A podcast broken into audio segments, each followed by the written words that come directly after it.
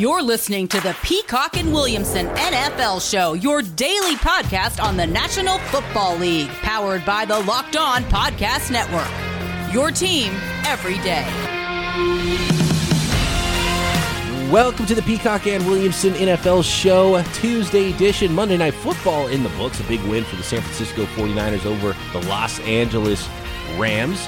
We're going to have to look at that NFC playoff picture now, Matt. It's almost time to do an NFC power rankings like we did with the AFC, and things at least in that middle range for those last couple playoff spots. Going to be very interesting down the stretch now, and maybe a new candidate for those spots in the San Francisco 49ers. And then the rest of the later Sunday games and Sunday Night Football from week 10 at BD Peacock, at Williamson NFL is where you can find us. Get some questions in for tomorrow's Wednesday episode.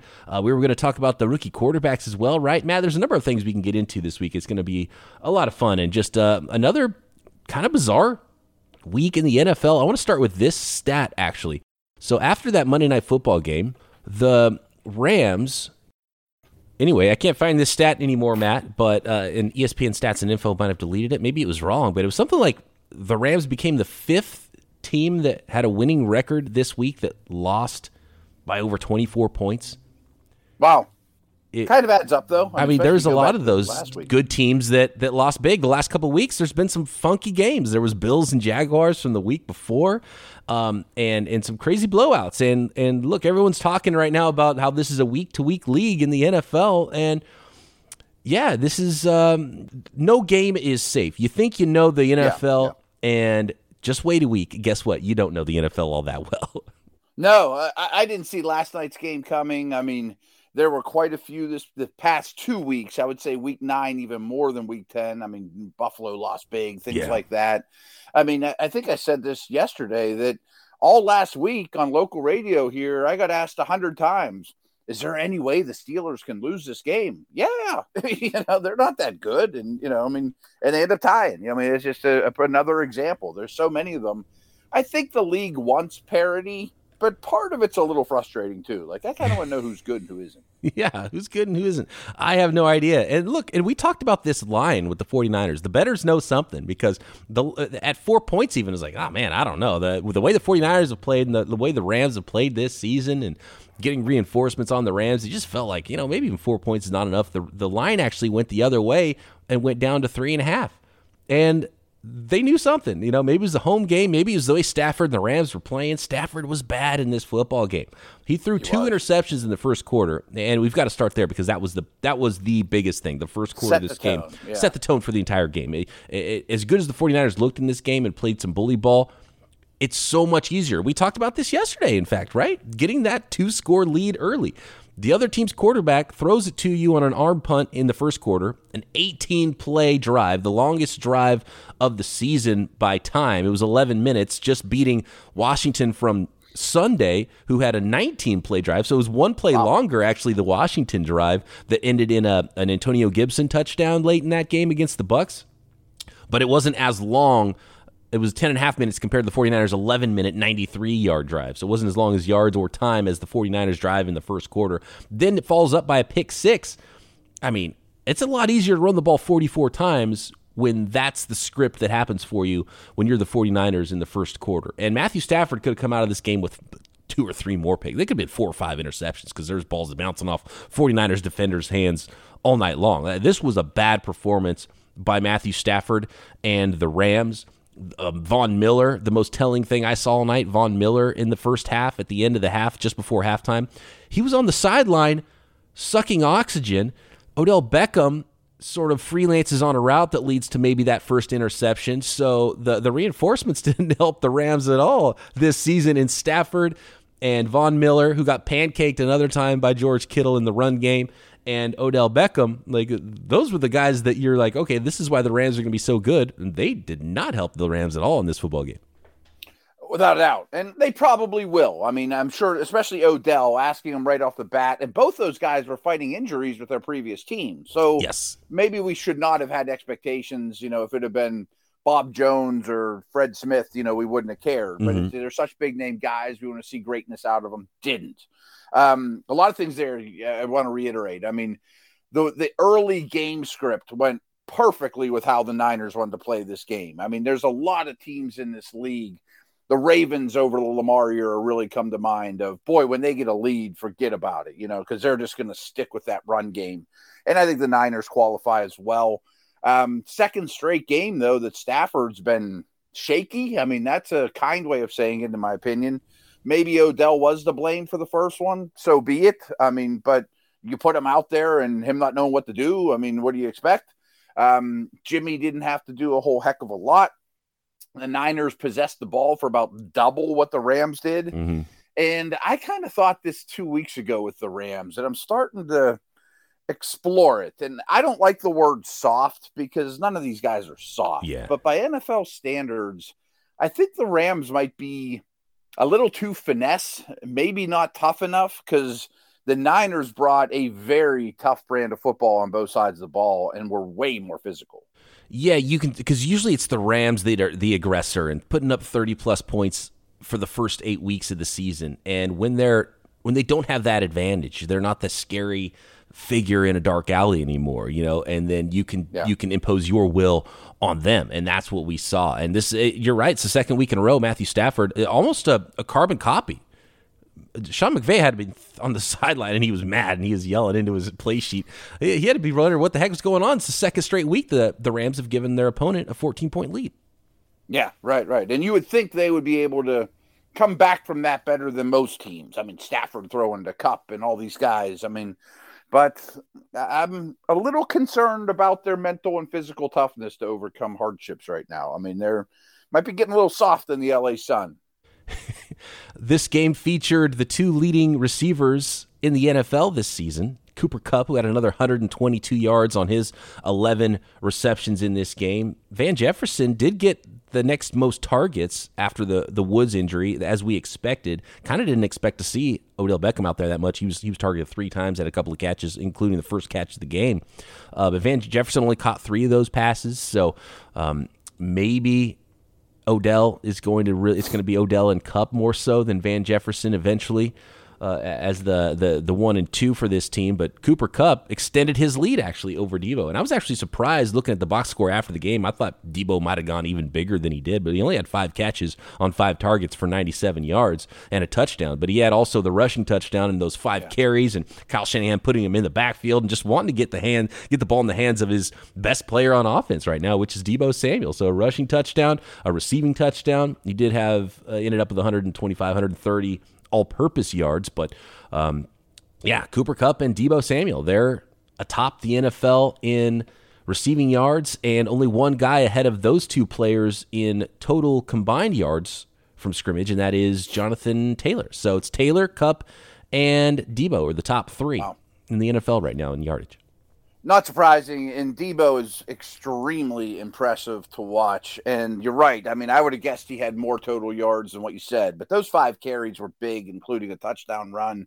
It's interesting because Ryan McDowell and I host Locked On Dynasty, where we talk dynasty football, you know, where you keep your guys forever. And today's show, we recorded it last night, is going to be our top 10 dynasty receivers right now. And Kupp is pretty high up on the list. He was like 6 or 7 for us.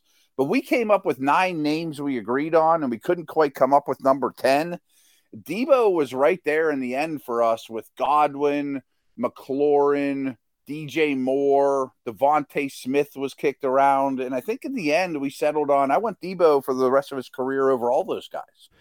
The one thing I'd be worried about with Deebo is his injury history, and they're not massive injuries, but he seems to get nicked up every year, and it dating back into college and, you know, some lower body injuries, and he puts so much stress on his lower half. And there was one run in that game where finally, I think maybe it was his last run, and I think Kyle Shanahan probably thought the same thing I did, seeing him run into a brick wall, and the Rams defense was actually ready for it this time. It was like, okay, you got to lead. Let's not hand the ball off as a running back to Deebo anymore. Let's save him for the rest of this season. And it is awesome to see what he's doing. He's such a different receiver. And I think he's got 256 yards now receiving after contact. I mean, he's the best yak receiver in the league. That's clear.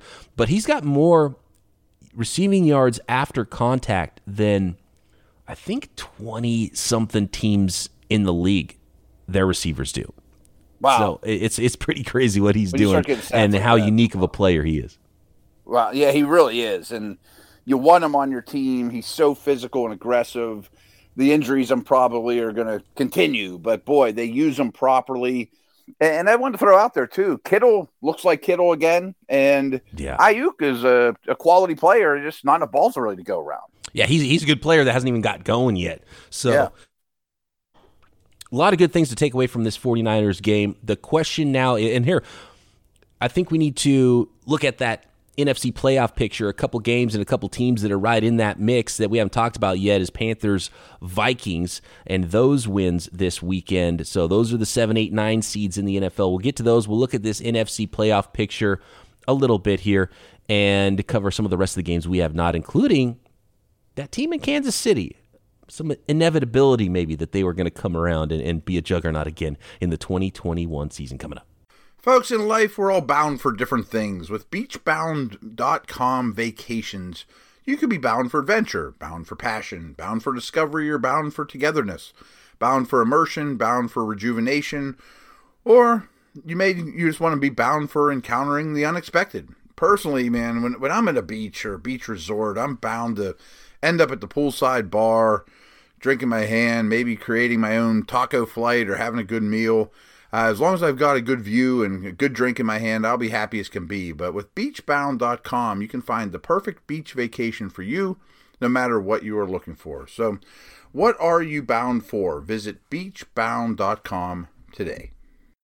Okay, Matt, 49ers at 4-5 now on the season. They are tied record-wise with the Atlanta Falcons and the Minnesota Vikings at 4-5. Those are the 8, 9, 10 seeds currently in the NFC. I think most of the teams below them, the Philadelphia Eagles at 4-6, and then you got Washington, New York, Seattle, 3 wins, the Bears with 3 wins, then the 8-1 Detroit Lions. Those 3-win teams they're only one back in the win column, could get into this thing as well. So 15 of 16 teams, have a chance. And if you ask those teams and those coaches and those front offices if they have a chance, they all probably believe they're in it. But I think it's fewer than that number. The Carolina Panthers. They looked, speaking of the 49ers looking different and kind of not seeing it coming, what team are they this year? It was a huge win for the 49ers, a statement win against a good team, the first good team they've beaten. The Panthers, after a hot start this year, we weren't sure about them anymore. And all of a sudden, you start to think that maybe Sam Darnold was the problem because they came out and did the same thing the 49ers did as just dominate a good football team, the team with the best record in the NFL coming into the week, the 8-2 Cardinals, the 5-5 Panthers at 500 in the driver's seat for that 7th spot in the NFC wildcard, 34-10 victory there. And again, another game where they just jumped out to an early lead and dominated start to finish.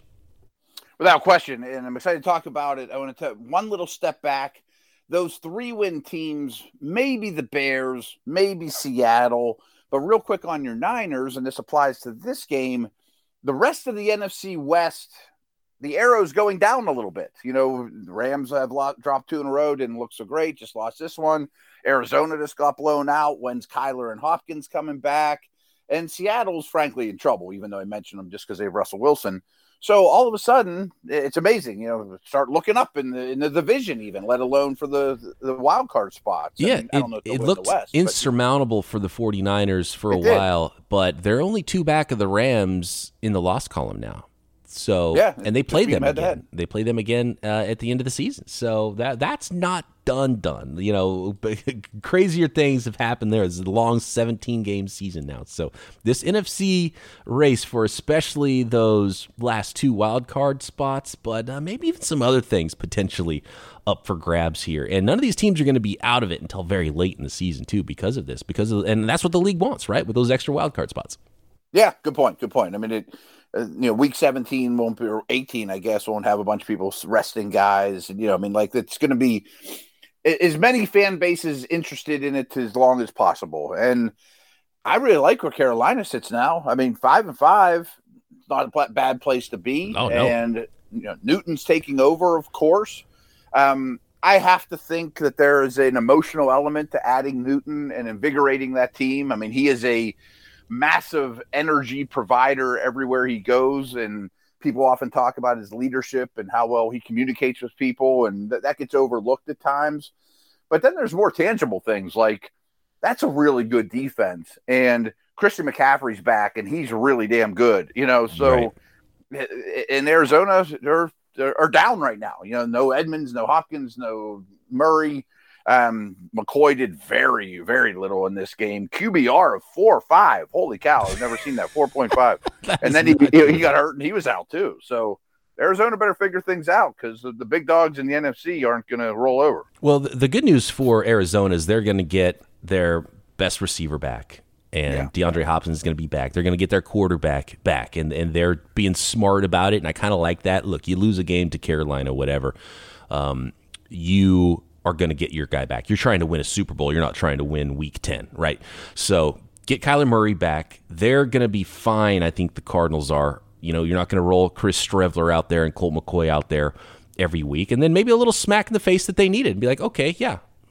We can't get beat if we're not on our A game in every week in the NFL. So that might be a good thing for the Arizona Cardinals. And you have to love what's happening with Carolina. You laid it out there. Christian McCaffrey, you get the best player in your offense back. Cam Newton, at least a short-term spark. We'll see. But just the fact that you're not throwing the ball to the other team 3 times a game has to help them out. And there's tons of weapons for Cam Newton. These are the best weapons he's had dating back to Steve Smith, right? Yeah, no doubt. I mean, that's a great point. I hadn't thought about his history, but no doubt. I don't know how quickly he'll get acclimated, but even if he's still swimming, it's going to be the best quarterback play they've had all year. That much I believe. I totally agree. And it's the Carolina defense, too, that right. goes unmentioned here with Shaq Thompson, and Hassan Reddick has just been awesome for them, continuing his, by the way, 1.5 sacks against his old team, the Cardinals, who misused him to start his career. I know he's undersized for an edge player. They tried to make him a full-time off-ball linebacker. That was never his thing. He was an edge guy. And so I love seeing a multiple defense, seeing him used as more of a stand-up pass rusher, because that's what Hassan Reddick is. In the last couple of years, he has absolutely proved that, even though he had a slow start to the beginning of his career. And obviously the couple of early picks last year on the defensive line, and Brian Burns, and he's got that ankle injury, but it's this is a really good football team, and they've got a lot of bullets here, and they went out and got a couple of cornerbacks after their first-round pick got injured. So this is a good football team that's going to be reckoned with, and the Panthers are going to be in it as long as their quarterback play is good. Yeah, I really like their chances of getting in the postseason now. My last little nuggets, I mean, now they're loaded at corner. You got Chin and Shaq Thompson roaming the middle of the field as, like, safety, linebacker, athletes with size. No one ever talks about Brown, the first-round pick from last year, because he's not real flashy, but he makes a lot of those guys' lives a lot easier. And you mentioned Burns. I mean, I think Burns may win a defensive MVP someday in his career. He's awesome. He doesn't get a lot of credit around the league. He's really good. Yetur Gross-Matos was their second-round pick after Brown last year, and he's sort of a bigger defensive end type that you can move around a lot, and he's not as flashy as well with a ton of sacks, but then when you get the speed of Hassan Reddick mixed in there with Brian Burns, then you have the size of the other guys. It's just a really complete unit there on the defensive side, and getting better and better, it seems like. Yeah, they really build it in, 365 days. Oh, it's crazy. Yeah. And dude, I love that. If you have a young quarterback, draft a bunch of receivers and offensive linemen. If you need help on defense, draft 8 defensive players. I have no problem with 5 any of them. Don't screw around. Don't draft for need necessarily. Draft the best players to fix a stinking unit and get better where you need to get better. Yeah, I mean, the Packers have done this over the years. There's a lot of examples, but it never breaks my heart when they're like, my biggest need's corner, I'm going to draft 3 of them. Okay. Right, yeah, and it's rarely the first player that's the best one when they do that. Often, yeah. Yeah. How about the Minnesota Vikings, who took care of business against the Los Angeles Chargers? The Vikings now 4-5, a 27-20 win over the Chargers. Kirk Cousins, Vikings fans pulling their hair out because they don't know what to expect from this team. We don't either. We thought we knew that you could expect them to lose a close game, but no, it was the Chargers losing close games. Questions about that Chargers defense, but Kirk Cousins putting together a pretty darn good season statistically, even though most Vikings fans kind of want to run him out of town. It's really an interesting dynamic there.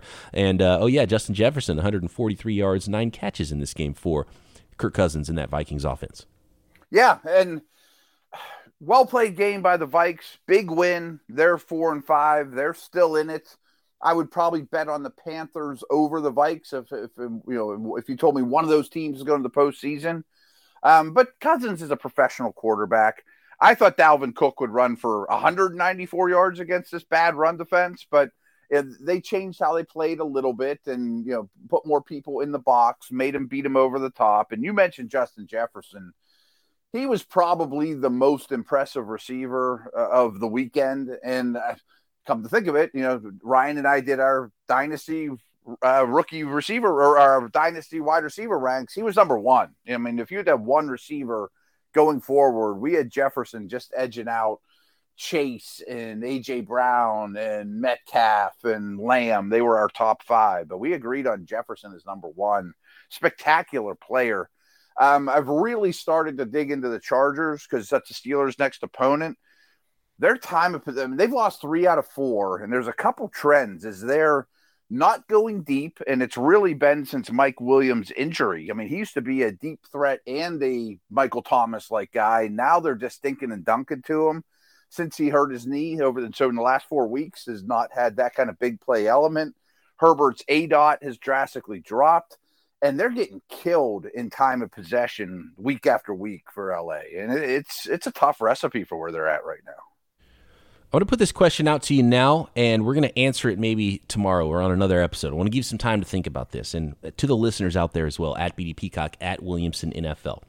Of those teams now, Vikings, Panthers, 49ers especially, that we just talked about, but you got the Saints who are in the 6th seed at 5-4, trying to figure out what to do at quarterback. The Atlanta Falcons at 4-5, who we talked about yesterday, got blown out by the Cowboys. Saints, Panthers, Vikings, 49ers, Falcons. Who would you bet on right now for those last two playoff spots in the NFC? And you could even throw in some of the 3-win teams too, but I'm not gonna. But yeah, so think about that. You don't have to answer it now. Well, we'll answer that on tomorrow's Peacock and Williamson NFL show. The rest of today, we will cover the rest of those later Sunday games we have not hit yet. We got Eagles, Broncos, Seahawks, Packers, and Chiefs, Raiders coming up. Hey, NFL fans, I want to let you know about an incredible app everyone who buys gas needs to know about, GetUpside. I downloaded this app. I use it. I was blown away how easy it is. You open up the app. You find where the gas is cheap, where you can get the most cash back, and you fill up there and get up to 25 cents back for every single gallon of gas every time you fill up. Just download the free GetUpside app in the App Store or Google Play right now. Use promo code TOUCHDOWN to get an extra bonus 25 cents per gallon on your first fill-up. So if you're keeping track, that means up to 50 cents cash back on your first tank. Don't pay full price at the pump anymore. Get cash back using GetUpside. Just download the app for free and use promo code TOUCHDOWN to get up to 50 cents per gallon cash back on your first tank. Some people drive a ton or making as much as $200, $300 a month in cash back, and there's no catch. The cash gets added right to your account. You can cash out at any time, withdraw straight to your bank account, PayPal, an e-gift card, whatever. Just download the free GetUpside app and use promo code TOUCHDOWN. Packers Seahawks, 17-0. Obviously, there was weather involved. One injured quarterback, Aaron Rodgers, his own thing. Played a big part in this one in Green Bay, Matt, but the 8-2 Packers blanked the Russell Wilson Seahawks. Seahawks in trouble at 3-6 now. That was with Aaron Rodgers not playing well, throwing a bad pick to Jamal Adams in the interception. Good play by Adams on the play, but just a prayer shot and something you don't see from Aaron Rodgers, being loose with the football and turning it over like that. I mean, it was a 29 QBR for Aaron Rodgers versus a 13 QBR and 2 picks for Russell Wilson. You don't expect bad quarterback play from those 2 quarterbacks, but that's what it was in this game, and it was 3-0 going into the fourth quarter. I mentioned how Lions-Steelers was about as hard a game to watch as there is in the league. This was a close second this past week, and you wouldn't think that with it wasn't Goff versus Rudolph. It was 2 Hall of Famers going at it. Wilson didn't look like he should have been out there, to be honest with you. I mean, he threw a lot of bad balls. I'm sure the weather also helped. Rodgers didn't really look like himself, but as the Packers and Rodgers have done, 8 out of 10 times this year. They just figure out a way to win, and it's not always beautiful and doesn't always blow you away from a fantasy perspective or whatever. Jones got hurt in this one, but Dylan's taking over. I mean, Dylan is a huge fantasy asset now with Jones out for a couple weeks. But even before, as the weather's turning, don't forget they used a pretty high pick on this guy. He's really making an impact. And I never want to count the Seahawks out, but they're in a bad place. And I think they're in a bad place organizationally. I mean, the age of their coach, the lack of hitting on early picks. Like, I could see Wilson gets traded. Let's, go with a new coach, bring in a bunch of new picks, blow this thing up. I mean, there's not a great foundation to me in Seattle. Coach of the year type stuff for Matt LaFleur. He's got to be in that conversation. And look, the Packers still could get Jair Alexander, Zadarius Smith back on that defense, so like things are looking up for the Packers. You come out of this game like, okay, good. Win a game at home, find a way to win, even though things aren't perfect. You're right. And I think it's a good style of game for someone like A.J. Dillon. You use those big legs and power into the end zone, 3.1 yards per carry. It's okay on 21 carries in this style of a football game. So, that's a really nice 1-2 for the Packers and for A.J. Dillon to prove that he's going to be valuable there as the running back, even if he has to be the number one for a while. And bad vibes for the Seahawks. DK Metcalf, the frustration, getting kicked out of the game late. Didn't really impact the game at all because it was so late when that happened. And after the game, Geno Smith had this cryptic tweet that said something, and he deleted it. It was something like, hold on, I think I've got it saved here. It was, I want to vent, but I know it ain't safe. And then he deleted it. The fact that he deleted it, he's not venting about a loss. He's venting that maybe he should have been the guy playing quarterback. That's the way I read that. And maybe he's not wrong with an injured Russell Wilson for how bad he played. Right. I mean, I know Russ has carte blanche, and, if he says he's ready, you put him out there and you're trying to save your season. But my hunch is the docs were like, this guy really doesn't have Wolverine healing powers and probably should not be out there. Another game, though, where time of possession was almost double for Green Bay. Packers D played really well in this game, held them to only 3.5 yards per play. That's a very low number. It's easy to overlook the Packers defense, and they don't have all their bullets yet. It's a much improved unit. So two more of those teams that we mentioned earlier, 500 or better coming into the week, that got beat by a ton of points. One of those was Eagles-Broncos, the other Chiefs-Raiders. Let's go to this Eagles-Broncos game really quick, and showing some signs of life there were those Philadelphia Eagles. And by the way, speaking of those young wide receivers, your dynasty wide receiver rankings, I've always loved Devontae Smith. He has actually overtaken Waddle and Jamar Chase as the highest graded rookie wide receiver, according to Pro Football Focus. Really starting to string together some games, a couple of touchdown catches in this game. I love what I'm seeing from Devontae Smith. I don't think the Philadelphia Eagles have enough to be serious contenders, but this was a nice little showing by them on the road in Denver. Yeah, Smith was my vote to be that 10th spot that I talked about earlier in the podcast for dynasty receivers. I had doubts. I know you liked him more than I did coming in the league, and I think I'm wrong. I had doubts about Philly's coaching staff. I've had doubts about Jalen Hurts. And I don't know that they're set at those spots for years and years to come, but They're all getting better, and they're figuring out their football team, and they're figuring out their situation. And I've referenced this with a couple young quarterback coaching staff combinations, the Jets, the Jags, some other ones out there that – the first half of the year, you really didn't know what you were doing. It's a tough job. And now you got to be settled in those spots and understand how to win with this team. I'm really intrigued when Miles Sanders comes back. Will they feature him a little bit more? I mean, they had 3 runners, including Hurts, that had 53 yards or more. That's how it's been every week. I mean, I keep thinking, what if Sanders was in there? It would be even better.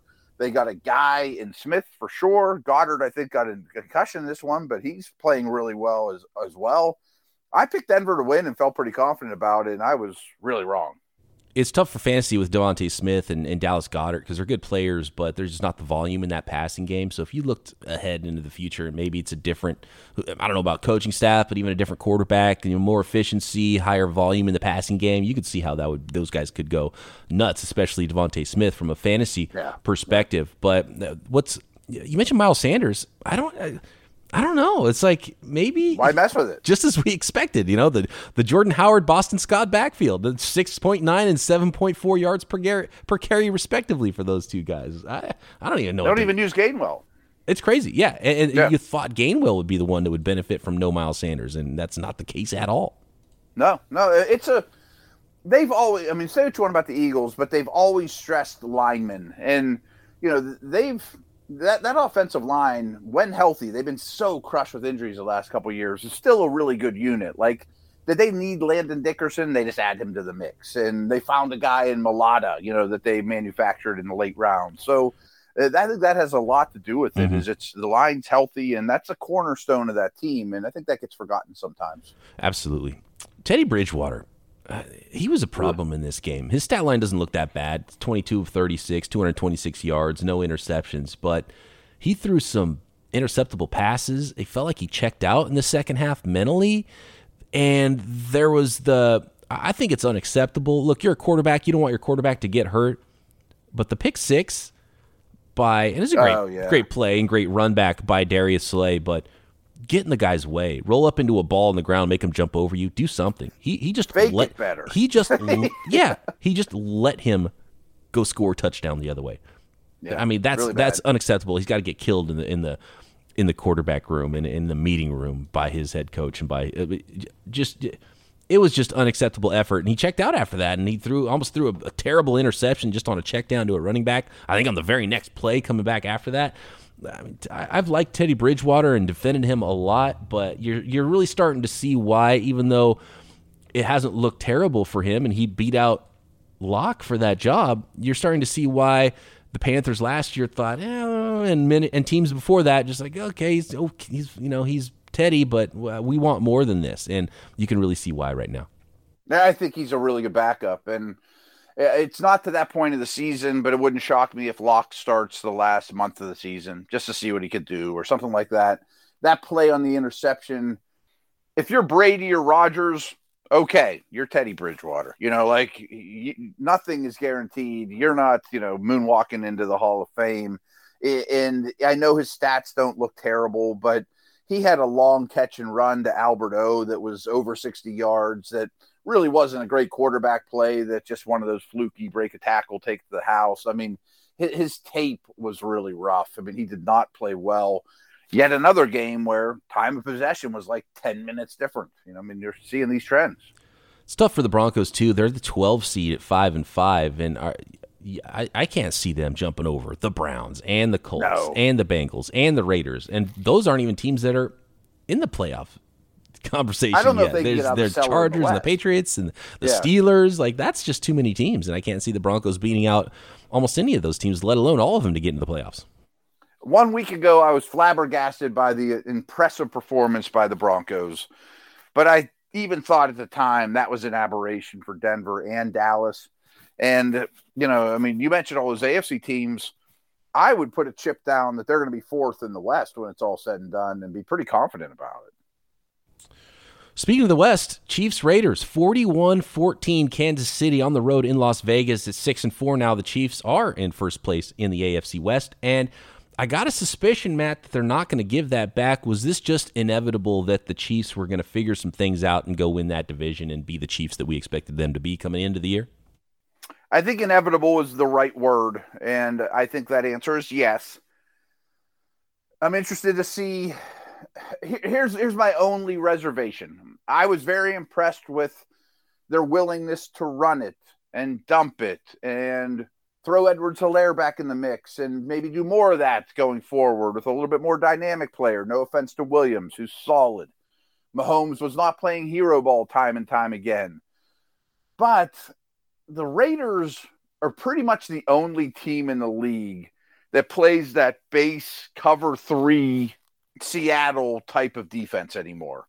And not only is it outdated and people know how to attack it, But that's exactly what everyone was not doing against the Chiefs all this time when the Chiefs were struggling. So I think the Raiders are in a bad place, kind of to no fault of their own with Ruggs and Gruden, and now they've lost two in a row, and that just wears on you. And, you know, is their coach a steadying force that's been there, done it as a head coach? Probably not.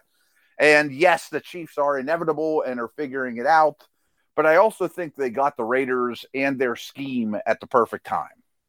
They did. Yeah, they absolutely did. And at 5-4, the Raiders are still in a good spot. But I think you can start to kiss the AFC West goodbye. And I mentioned all those teams. There's a lot of teams battling for those playoff spots. And any week, one of them can look great. And any week, one of those teams can look bad. And this week, it was the Raiders and Browns that look terrible, right? And so you just never know week to week what these teams are going to look like, and I think that's the way it's going to be for the Raiders the rest of the way. And by the way, where was Deshaun Jackson going on what should have been probably a touchdown reception in that game? Looked like a Madden glitch.